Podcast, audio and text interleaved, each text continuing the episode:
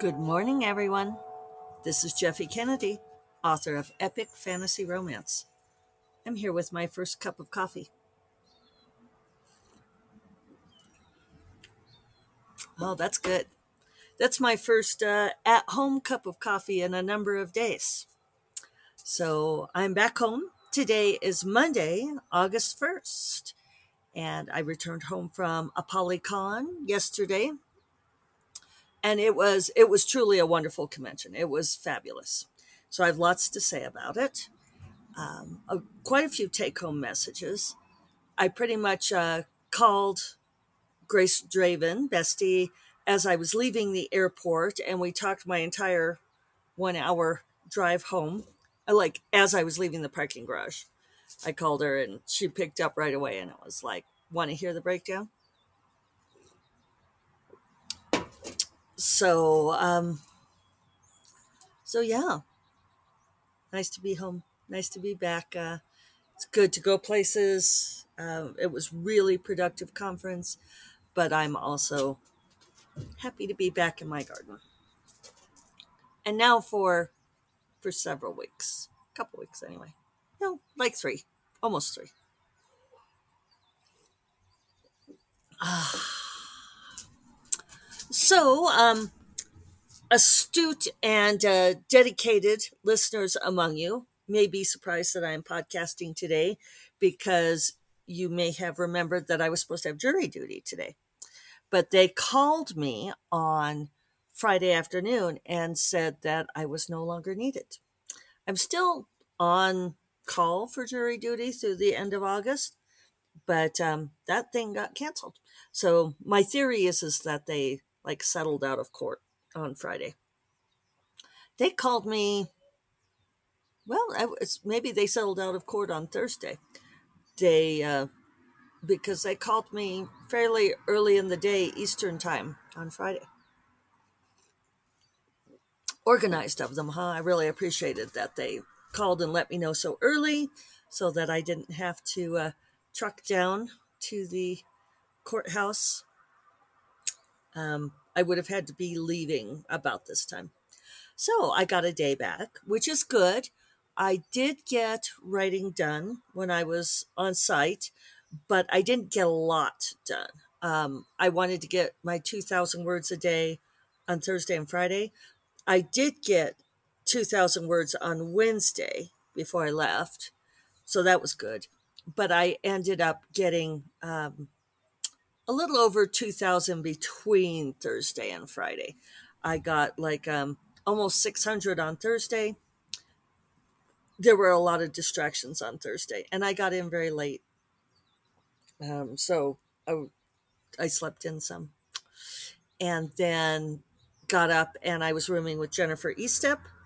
So we were chatting, and then we went for a walk and found the Starbucks and got back and sat in the lobby and did some writing. And Jennifer is very good about, um,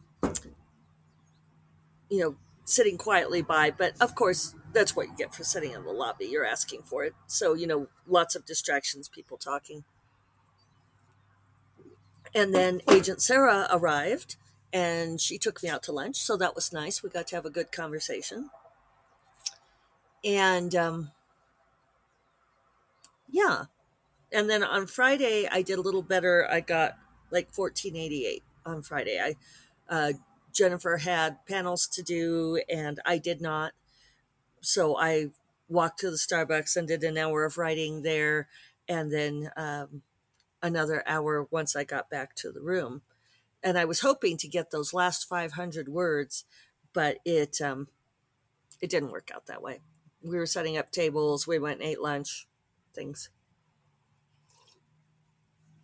but that was pretty good for being on site.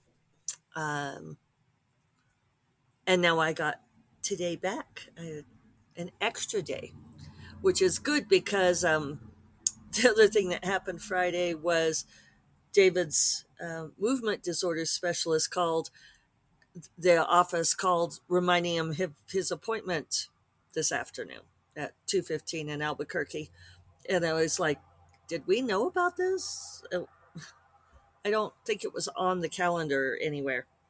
Uh, so I'm going to have to talk to the nurse about that because it's just fortunate that it worked out. Um, if I'd had jury duty still, I don't know what we would. I guess we would have had to cancel and reschedule.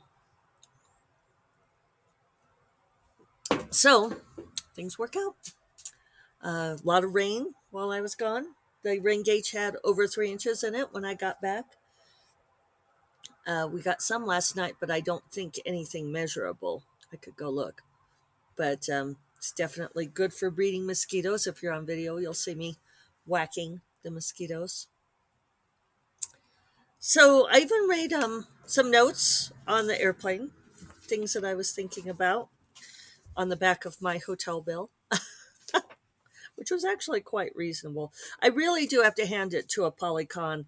Um, if you've been listening to me for a long time, you will have heard me talk about um, conferences and other events, I guess, that don't pay authors and how it's a problem. So,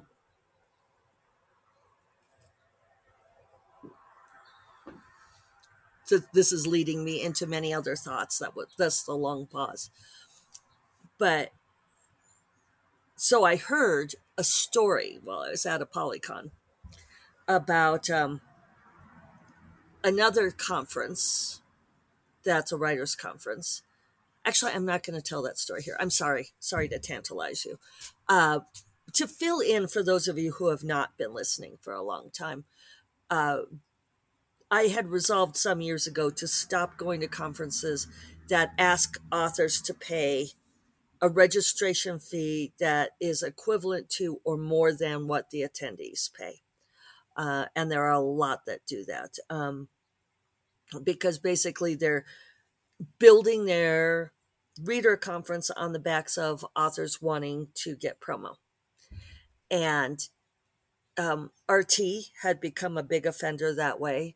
Uh, its bastard child, StoryCon, is doing the same thing, if not worse, uh, asking authors to pay a very high registration fee and then to Skeeto, uh, and then to do all sorts of sponsorships in addition. Uh, there are other conferences where they would just like charge the authors substantially more than the reader attendees. And it was aggravating to me because, you know, basically you're being their content and you are paying to be their content. Uh, I'll be right back. There, that's better. Sorry. So anyway, a lot of that stuff grew up around the rise of self-publishing, where so many authors were willing to invest in promo, which there's nothing wrong with that. But especially some of the smaller cons, and I went to a few of them and I paid my money and they tried to extract more money from me and I watched them go after authors um, like Dorinda, who is very kind and has a hard time saying no, and who they saw as having lots of money, and they would ask her to pay more and more and more, uh, which she did, and which drove me crazy. Um, and now I know that some of them don't like me because I got in the way of them tapping money for Dorinda. I'm happy to be mean that way.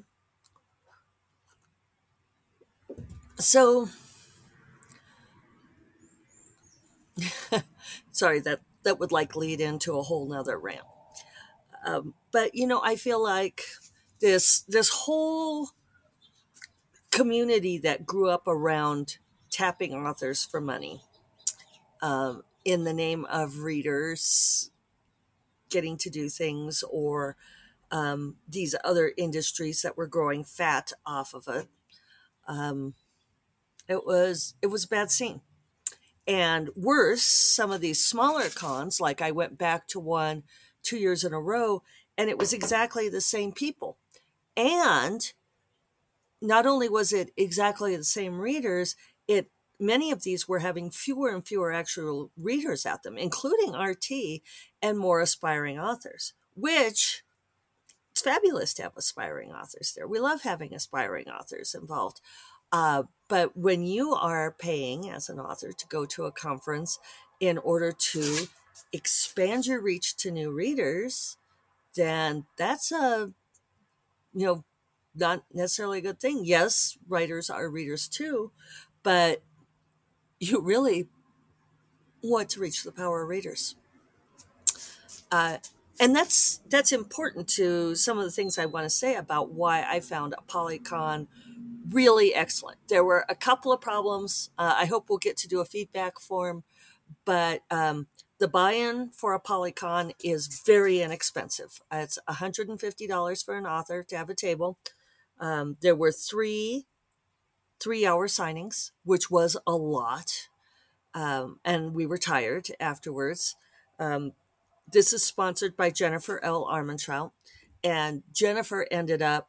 I heard from other people that she skipped on Saturday, skipped lunch and skipped dinner, and she was still signing at eight o'clock at night trying to get through her line.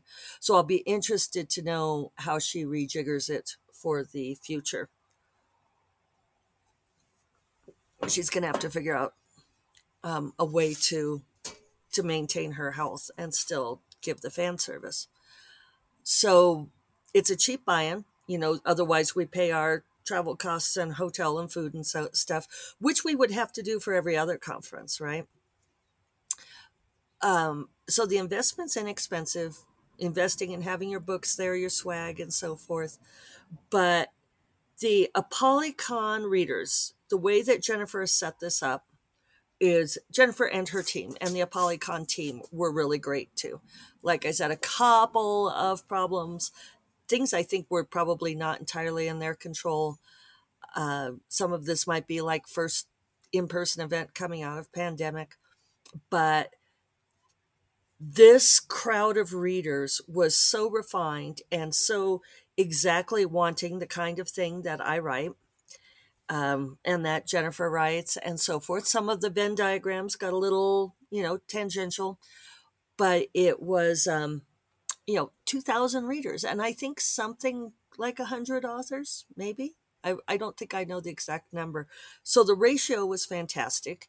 And these were power readers. These were the people who um, they were there to see their favorite authors and get signatures, but then they were also looking for new to me authors. And they were um, ready to, to spend money and they bought books like crazy. I have never sold books at an event like this. Um, it was uh, incredibly well worth it, well worth my time. And the best part is is I really reached so many readers who are like I said, power readers, love to read, enthusiastic parts of the fandom, and who had never heard of me. And so this sort of brings in an interesting question because, and you all have heard me if you've listened for a while, you've listened to me talk about the competing, uh, oh, I say demands, and that's not right reward system, maybe goals of being a career author, because there's a lot of reasons to try to make your living as an author, right? Um, and the first and foremost should be love of story. I think if you don't love to write, if you don't love story, um, then it's going to be really hard for you because that's what carries you through the hard times. And there will be hard times. So if you're not doing it because you love it, reconsider. But love of story. Then there are other reasons. Um, making money, you know, keeping the lights on, uh, and and as with, I think probably all human professions, there's a sense that the more money you make, the more successful you are, and the more you can feel good about it.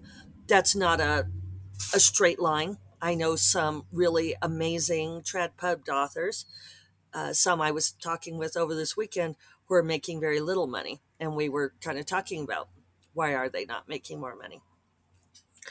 The simple answer to that is that the trad traditional publishers will get away with paying authors. it's really a mosquito-y morning. They'll get away with uh, paying authors as little as they possibly can. And um, yeah, enough said. But you know, so there is making money is one thing. Um, and so reaching new readers is kind of a double pronged thing because you want to reach new readers because part of the whole point of writing a book is you want people to read it. It connects that circuit between the creator and the consumer of the creation. Um, I've known writers who say, Well, I write only for myself and I'm happy that way. And it's like, Oh, well, great. But, you know, why, why would you write something that no one will ever read? It doesn't make sense to me.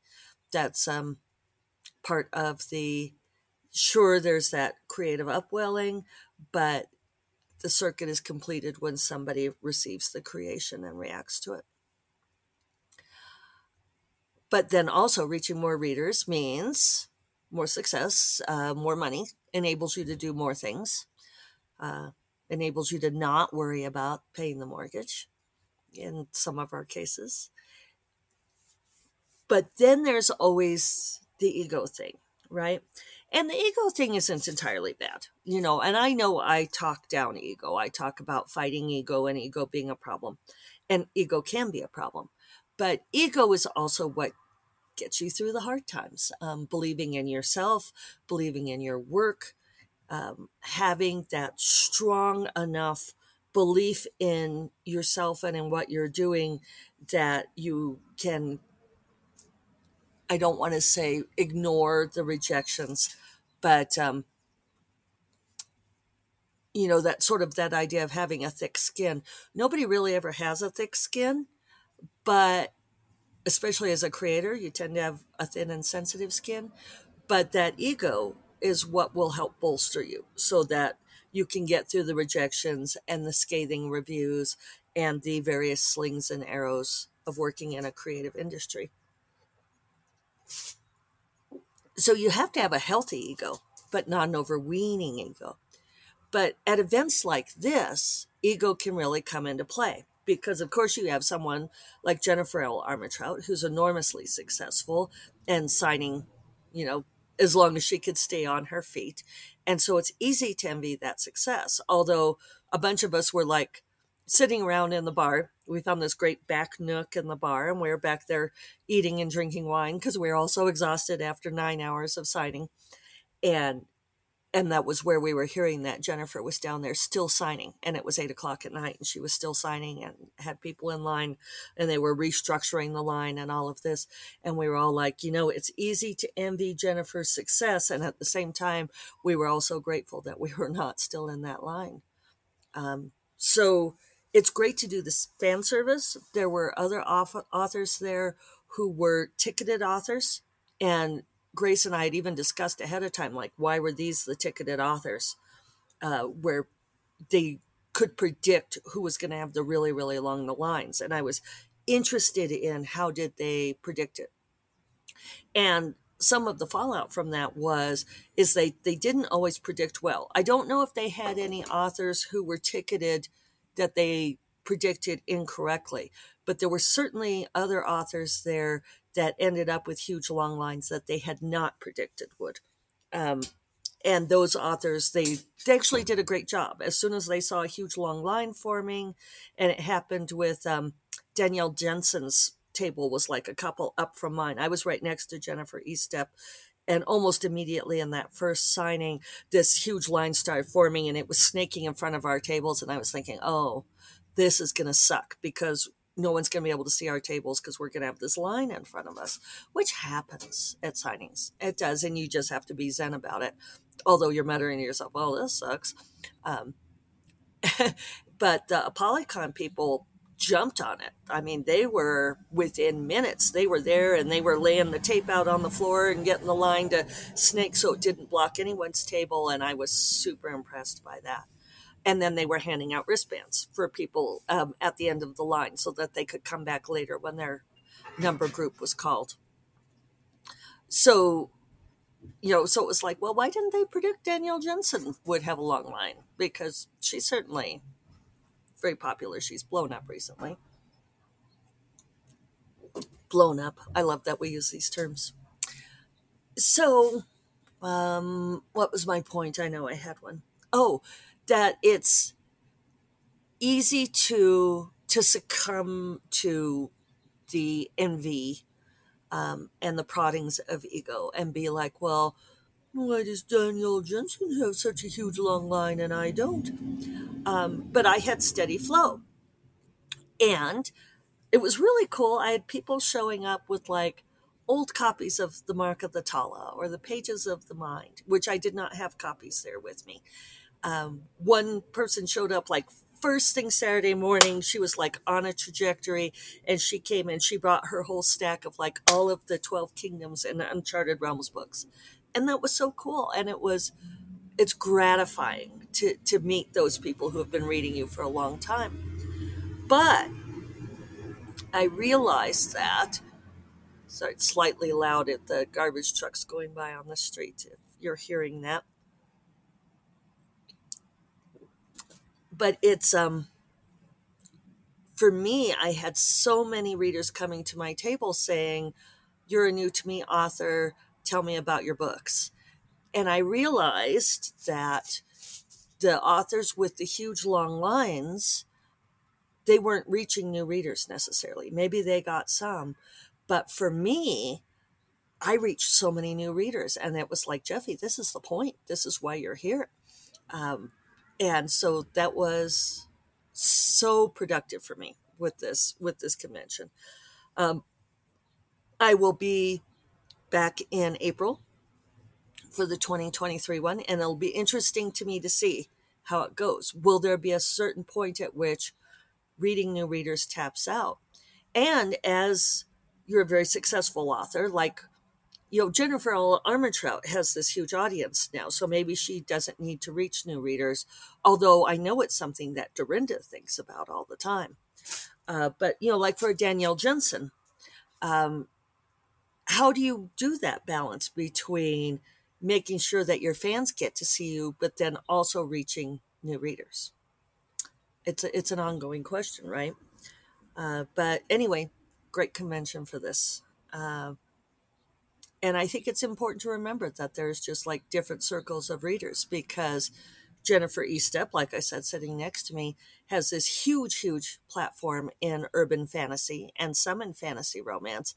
But she did not have a long enough line to be ticketed. And I think at times was like, well, you know, it, it's easy to just, you know, to feel a little sad about that. But I think it's because this set of readership we should keep track of how many mosquitoes did I kill during this podcast. Um, that you know this readership was slightly different enough from her usual platform she did have readers showing up with like all 19 elemental assassins books but then she had other people wanting to know who she was and what she wrote so so you want that balance all right long podcast today but that's my jeez that one just dive bombed straight from my nose. Um, that's my assessment of ApollyCon. Thumbs up. Uh, I don't know if you can still get on for 2023, but it's worth a try, right? Um, I'll, I'll see if I can put the author interest form in the show notes just in case. All right. Uh, I hope that you all have a wonderful Monday and I will talk to you tomorrow morning. You all take care. Bye bye.